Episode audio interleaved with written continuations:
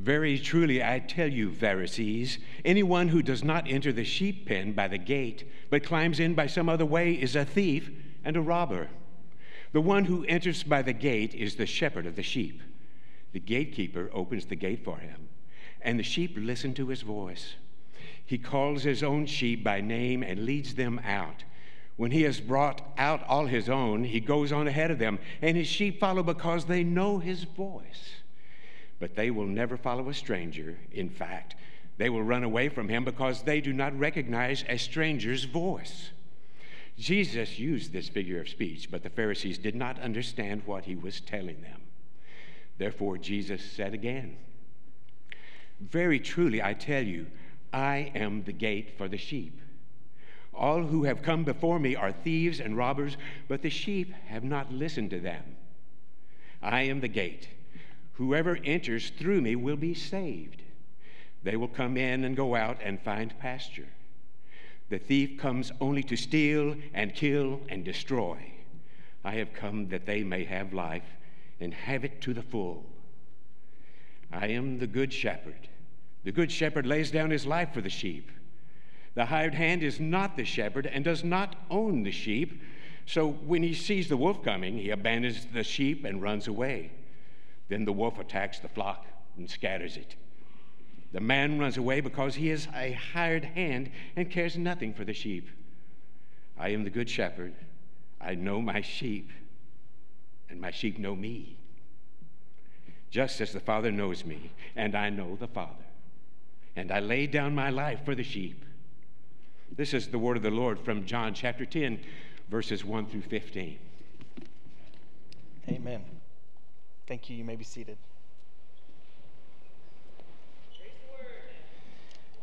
Here it comes. Thanks, Don. I want to begin this morning's message with a Latin phrase of old. And though this phrase is found in Latin, it existed, at least in idea, in Jesus' day. Its roots are found in Greek philosophy. And the Latin phrase is this corruptio optimi pessima, which means the corruption of the best is the worst. The corruption of the very best person is the worst thing of all. And if you're racking your brain trying to figure out where have I heard that before, if you never studied Latin, then you probably heard it on the West Wing, okay? If you're a West Wing fans, it was in that show for sure. Corruptio optimi pessima. The corruption of the best is the worst of all. When a gifted person or a person with great responsibility or a person who is thought to be good and honest is proven to be deceitful and greedy. In Jesus' day, far too many of those people were the religious leaders. And that phrase, that idea, the corruption, of the best is, is the worst, doesn't really just mean when a good person makes a mistake. And it's not about someone who, who overall is, is doing good things, but, but once in a while they fall. It, it's much more the idea of someone who, who is on a pedestal and gives the appearance of, of living a lifestyle or following a pattern of goodness and truth and righteousness. And it's discovered that, that they're not only not living that out sometimes, but all the time. Their life is marked by greed and deceit. They, they have pulled the wool over the eyes of others. They have not been living as the person that they've claimed to be inside and out. There is corruption, and corruption of the best is the worst.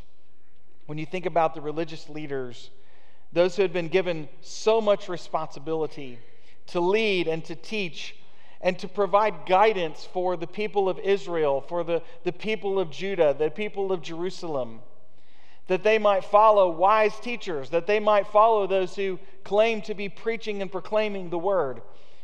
And yet their, their, their, their corruption is exposed in so many ways throughout the Gospels, and it's the worst. To know that these are the leaders that the people were supposed to trust. The occasion for Jesus' teaching in John 10 is once again a struggle with the Pharisees, those leaders among the people. And this time, as John 9, the chapter right before what we read, records, the occasion for the conflict happened when Jesus had healed a man who had been born blind. And the Pharisees, rather than celebrating and rejoicing in the work that God was doing in their midst, once again they took to criticizing and to questioning and trying to poke holes in Jesus' identity and in the work that he was doing. They even threw the man who had been healed out of the synagogue because he was saying good things about Jesus. And so Jesus entered a dialogue with the Pharisees once again, and he said, as it's recorded near the end of John 9, For judgment I have come into this world, so that the blind will see, but those who claim to see will become blind. Some of the Pharisees who heard him say this asked him, What are you saying, Jesus? Are you saying that we are blind too? Jesus responded, If you were blind, you would not be guilty of sin. But because, because you claim you can see, your guilt remains. In our red letter text for today in John 10, we return again to the theme of a shepherd and his sheep. As we saw a few weeks ago, it's a common theme in Jesus' teaching what it looks like to follow a trustworthy and a faithful shepherd, and how a trustworthy and a faithful shepherd acts towards the sheep. But in this particular teaching, Jesus doesn't just talk about one sheep like he did a few weeks ago, but he talks about many. But among the many sheep, at the center of what we've read and at the center of what I pray will give us hope today is that there is only one truly good shepherd, and Jesus is his name. Having called out the spiritual blindness of the Pharisees, Jesus continued his rebuke here into chapter 10 by describing how God's people learn to recognize and follow the voice that is right and true. I don't know about you, but I am incredibly thankful. One of the most comforting things about the Lord for me is that He is not a God of confusion. There's so much around us all the time, just as was true in Jesus' day, that brings more confusion into our lives, not more clarity. There are so many competing voices, and the ones that are shouting the loudest seem to be the ones that get the most airtime. We struggle to know how to navigate all the messages that are coming towards us all the time, and to know who we should listen to, who we should follow, how we should live, where are these paths going to end.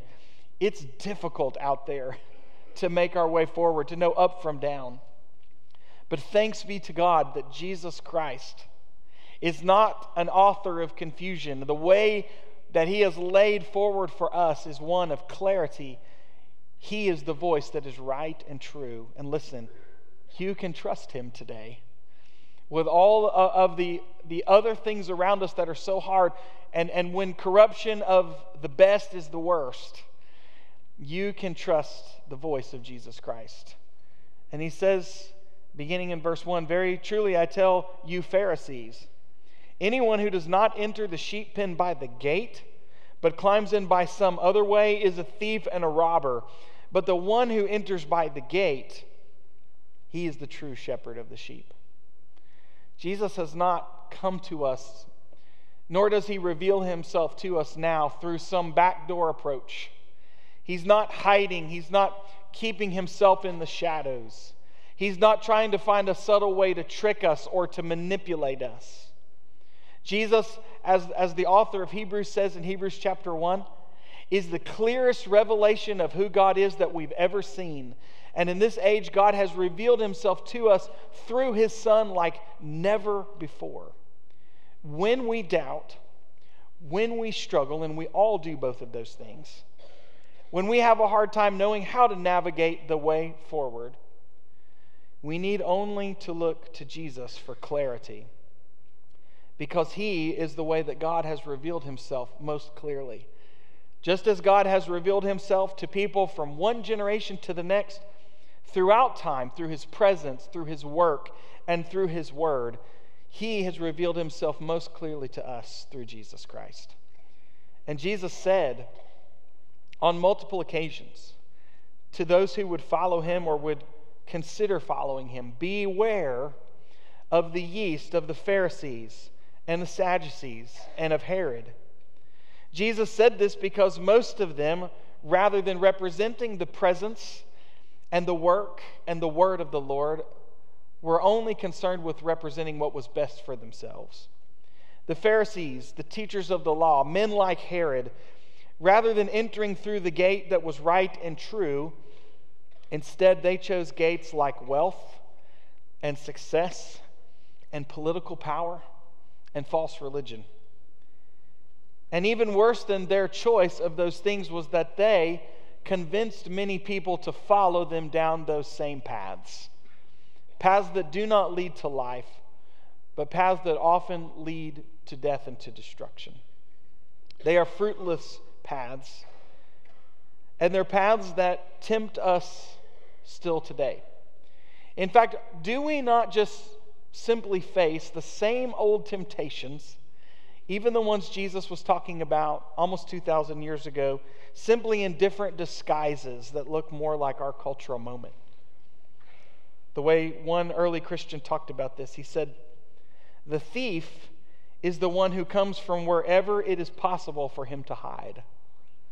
There's no limit to the ways that our enemy will try to deceive and try to hide and try to come in through the back door or the side door to lead us away from the path of life and to the path of destruction. But Jesus says, Make no mistake.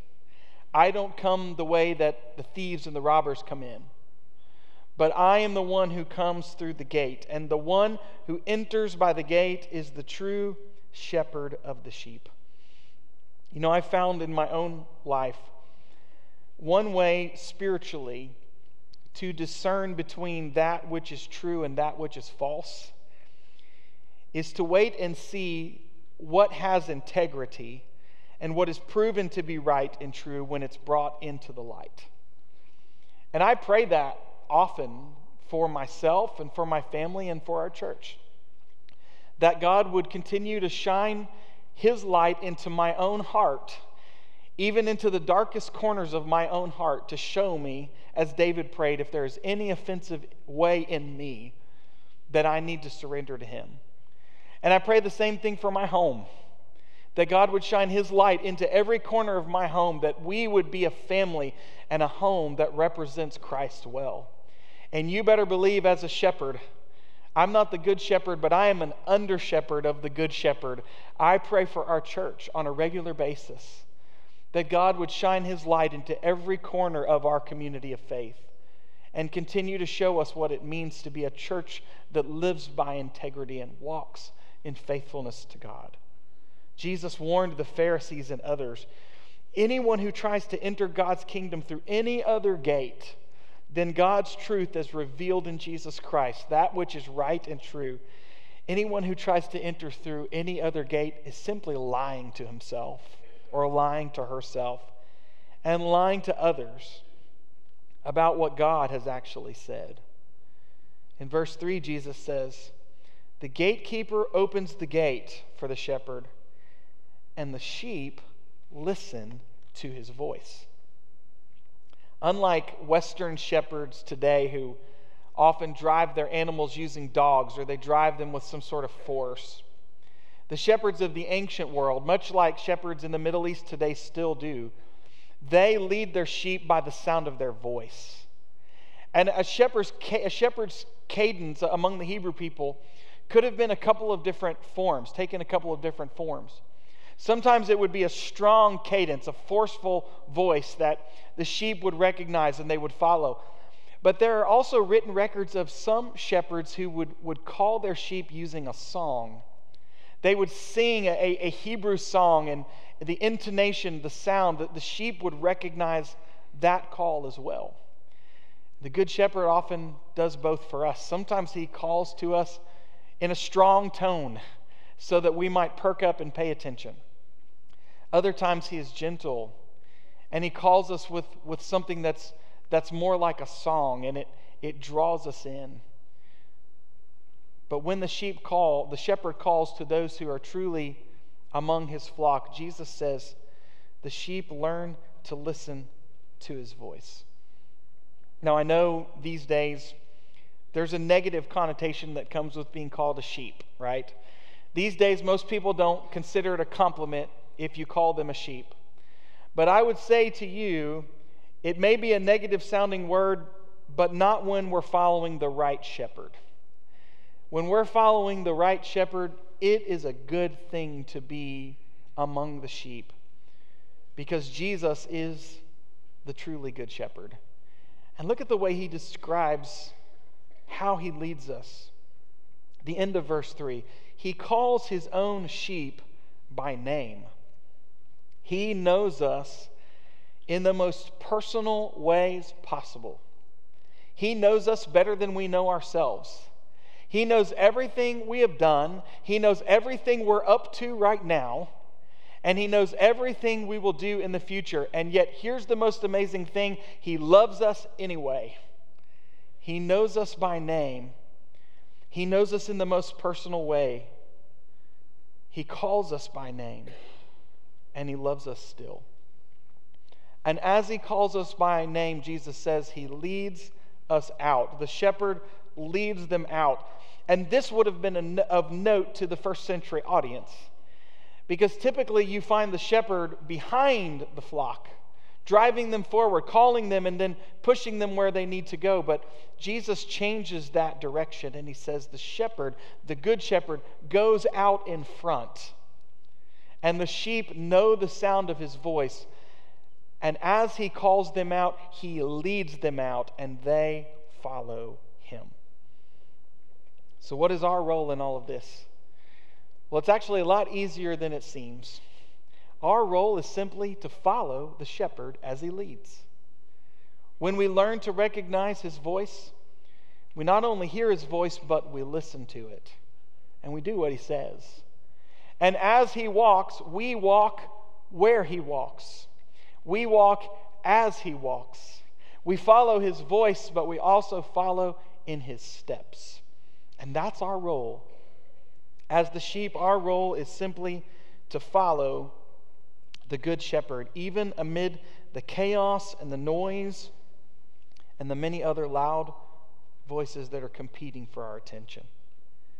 Verses 4 and 5 when he has brought out all of his own as he leads them, he goes on ahead of them, and his sheep follow him. Why? Because they know his voice. But they will never follow a stranger. In fact, they will run away from him. They will run away from a stranger because they do not recognize a stranger's voice. If you go onto YouTube, and don't do this right now, wait till after church, okay? But if you go onto YouTube, you can find several videos of modern day shepherds where they invite people out to their fields and they have a contest to say which one of you can get the sheep to come by calling out in, in a sheep calling voice. And it is hilarious to watch the ways that people try to come up with what they think would be the kind of call that would get the attention of the sheep. And no matter how loud they scream, no matter what they try to do, those sheep could not care less when they hear a stranger's voice. You watch these videos, they keep their heads down, they keep eating, they have no interest in the sounds that they're hearing. But when the true shepherd steps up and calls, Every one of the sheep, they lift their heads and they're called to attention. And when they know that his voice is signaling that it's time to eat, it's time to come to the shepherd, they come running. Even today, you see this because they know the sound of his voice. They don't respond to a stranger's voice, but the sheep in the flock know the voice of their true shepherd, and when they hear it, they raise their heads and they come to him in obedience. Jesus uses the same kind of description and language that we would also remember not to follow the wrong voices and not to follow the voices of strangers and those who would not lead us to life, those who would not lead us to obedience and faithfulness. And, and another way that we can discern who we should listen to and who we should follow does this voice sound like the voice of the Good Shepherd, or does it not? Those who know his voice follow him because they know his voice. And I love how verse 6 sort of bridges to the next part of the text. Jesus was using this figure of speech, but the Pharisees still didn't understand what he was telling them. I don't know about you, but it makes me feel better sometimes when I read the Bible and somebody doesn't understand because of how often I don't understand. But in this case, these are the guys who should have understood quickest. At least that was their claim. But because they still did not understand, Jesus explained further not only that he is the shepherd, but that he is the gate. And he explained further what it means to enter through the gate that leads to life. If you're familiar with the Gospel of John, if you've studied it, you know that there are several times where Jesus makes an I am statement. He says, I am, and, and what follows is something that, that shakes the foundations of Scripture because of the way that he says it. There are eight I am statements in the Gospel of John. Two of them are found here in chapter 10. Some others, though, will sound familiar to you. In John 6, Jesus said, I am the bread of life. In John 8, Jesus said, I am the light of the world. In John 11, Jesus said, I am the resurrection and the life. And here Jesus says, both in verse 7 and in verse 9, not only I am the shepherd, but also I am the gate. And for the ancient hearers of Jesus' teaching, this likely would have had a, a very literal image. You can read in several ancient accounts of shepherds who would actually lay down in the entrance to the pen of the sheep, would lay down and sleep at night in the gateway to the pen, so that if a thief or a robber, or as Jesus says later, a predator like a wolf, would come trying to harm the sheep, they would have to go through the shepherd first before they could get to the flock. Jesus is the gate. Jesus is the one who has put himself between us and evil, who has put himself between us and danger, so that we might have life. And so that if anyone would want to come and take that life away, they would have to go through him first to get to us. Do you see the picture? Jesus says, I am the gate. I am that which stands between you and life. And for all those who would enter in, Jesus opens the gate and welcomes us that we might find safety among his people, that we might be his children, and that we might come underneath, as the psalmist says, the protection of his feathers, of his wings, and find rest. Jesus said, Very truly, I tell you, I am the gate for the sheep. All who have come before me are thieves and robbers, those who were teaching what was false. But those who are truly the sheep, they, they've not listened to them. I am the gate, and whoever enters through me will be saved. They will come in, and they will go out, and they will find pasture. Jesus is saying that he is the way to life. The Pharisees didn't understand what he had said at first, so he made it as clear as possible. I am the way. If you want to find life, if you want to be saved, you must enter through me.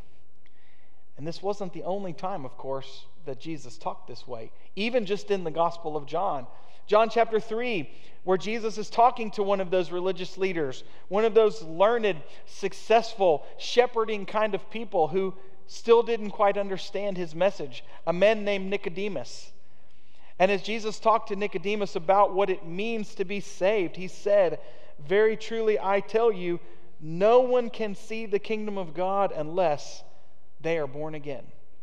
I am the gate. All who enter through me will be saved. All who are born again, Jesus had said, will see the kingdom of God. And in John 14, he used language so similar to what we read in John 10. In this case, he was talking to the disciples. And the disciples were, were, were not understanding in, in, in this discussion.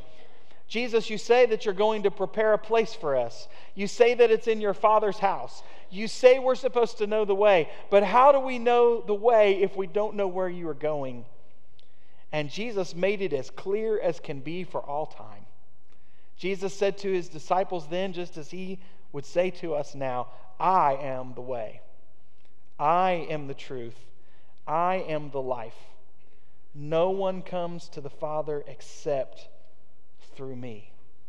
Very truly, I tell you, I am the gate. Whoever enters through me will be saved. They will come in and they will go out, and they will find pasture. What does Jesus mean when he says they will find pasture? Well, what he means is when the sheep go out and they find their pasture, they will receive nourishment. They'll not only receive life, but, but they will receive nourishment. He's saying to us that when we find our rest in Him, when we place our trust in Him, when we surrender ourselves to Him, to the truly good shepherd, we too will find rest for our souls. I know when things are dark around us and evil seems to be all around, and things are chaotic, and things are loud, and they are toxic, and they are polarized. Sometimes the only hope we, we might find is to say, well, someday we're going to go to heaven and it's not going to be like this anymore. And the life that Jesus promises us is, is that. It is a reminder that there will come a day when Christ returns to the earth, that after he has finished his work, there will be no more darkness, there will be no more sin, there will be no more death. And we do well to look forward to that day. But he's also reminding us here that we don't just have to wait for our death or for his return to experience life, that we can experience life right here and now. And the nourishment for our souls that can only come from him because the sheep not only are saved, but they find pasture and they find nourishment for their souls. And don't you love John 10:10, 10, 10, verse 10 of our text? The thief comes only to steal and to kill and destroy. But I've come that they may have life and have it to the full. The, the word that's used there in the Greek text for to the full, the word perisson, some of your translations will say life more abundantly. Or, or the literal meaning of the word is something like life and more life and more life and more life. Our, our young Gen Z folks might say extra. They'll have life and they'll have life extra. Our Gen Z staff will tell me later that I used that wrong, but that's fine. Life most extra. I love the First Nations version. I've come that they may have life and have life that overflows with beauty and harmony. The description of the rest, the refreshment that Jesus can give us for our souls even now when we follow him. And as he brings this teaching, this red letter teaching to a close, we move to the last part of the text with the second I am statement of this chapter I am the Good Shepherd. What does it look like for us to trust in the Good Shepherd? I'll use the word faith for just a moment. What does it look like for us to, to place our faith in the Good Shepherd? And to believe in our hearts, even when the corruption of the best is the worst, to believe in our hearts that what God has promised us in Jesus Christ is true, and that, that, that those promises will be fulfilled and that, that we can place our faith in him because he is our truly good shepherd. What does that look like? How do we know that we can place our faith in him? Well, Jesus says it five times in the next few verses. He says, I am the good shepherd, and the good shepherd lays down his life for his sheep. I am the good shepherd. I lay down my life for the sheep. Who else, besides the truly good shepherd, would be willing to lay down his life for the sheep? Jesus says the hired hand won't do it. The hired hand is not the shepherd, he does not own the sheep. So when he sees the predator coming, the wolf coming, he abandons the sheep and he runs away. The wolf attacks the flock and scatters it, but the hired hand runs away because he is a hired hand. He cares nothing for the sheep. But I, Jesus said, I am the good shepherd, and I lay down my life for the sheep. Jesus has introduced in this teaching several threats that the sheep need to be aware of. The reality is that even though we are in the pen of the sheep, and Christ has welcomed us in as the church, the sheep pen is not a perfectly protective bubble at all times, right? We are not always safe, even within the community of faith, from the attacks of the enemy. There are attacks that can come from the outside, and sometimes there are attacks that can come from within. And so Jesus reminds us that He is the one who has set Himself up as our protector, as our good shepherd and our guide, because sometimes, even in the pen, things are dangerous.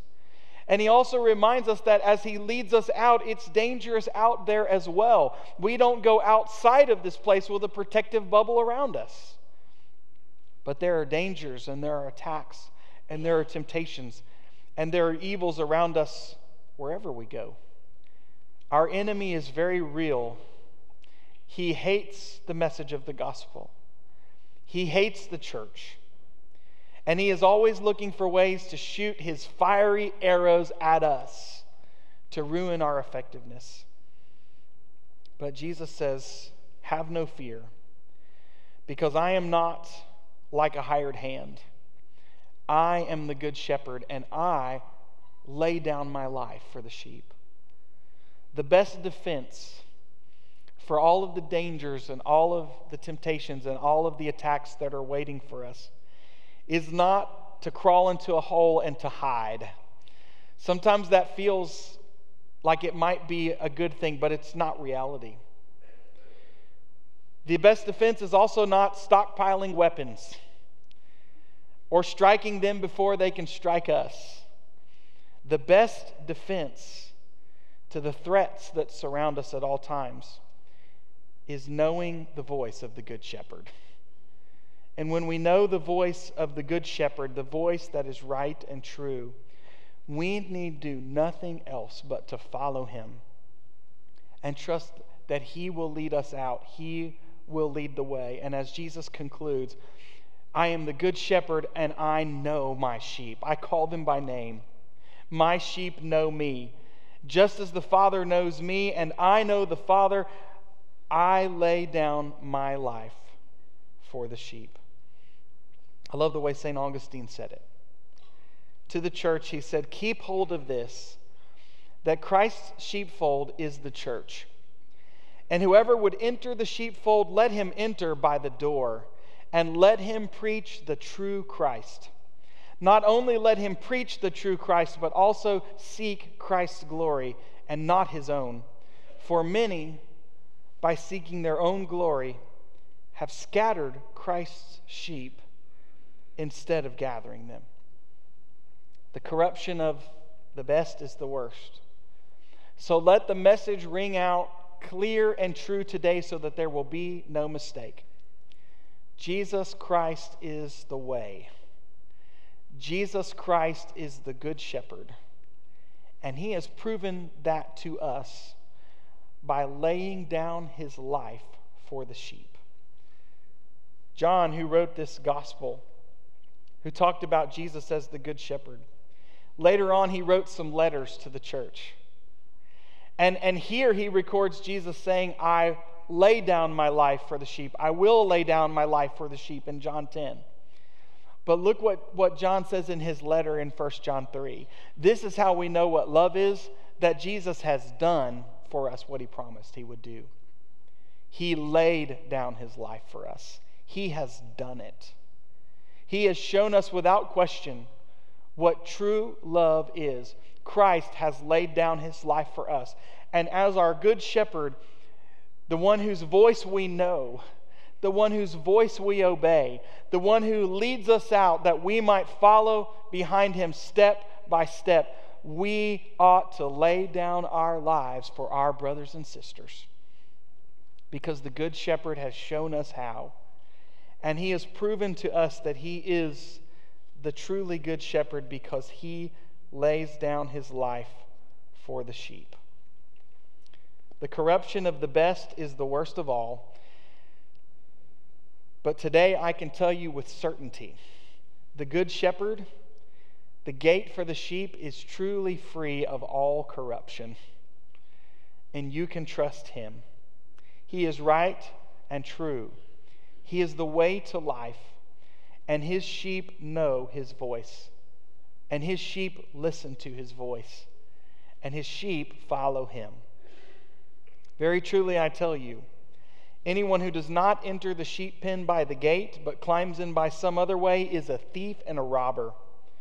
The one who enters by the gate is the shepherd of the sheep. The gatekeeper opens the gate for him, and the sheep listen to his voice. He calls his own sheep by name and he leads them out. I am the good shepherd.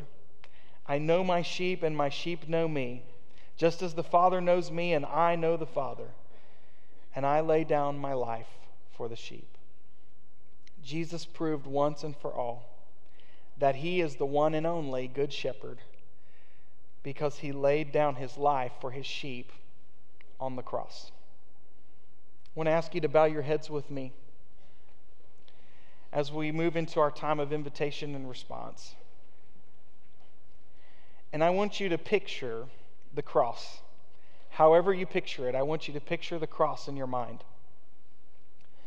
And I want you to see the Good Shepherd who is right and true, the gate for the sheep. See Jesus on the cross, laying down his life for us, willingly surrendering his life so that we might be saved, so that we might find life. As you look to Jesus today, as you look to the cross, would you be willing to take the step of surrender? Would you be willing to say today, I want to continue to learn to recognize the voice of the Good Shepherd and to listen to him and to follow him and to continue to become the person that he has created me to be for his glory and not for my own? Lord, I pray today for every heart that is here that as we have one more opportunity to sing and to worship, I pray that you would lead each of us to take the next step of surrender and obedience. And help us all to see how, through clarity, we can hear the voice that is right and true. Lord, all of us need to improve. All of us can follow you more closely. Would you help us, no matter where we are today, to take the next step, to listen, to obey, and to follow as you lead us? In Jesus' name I pray. Amen.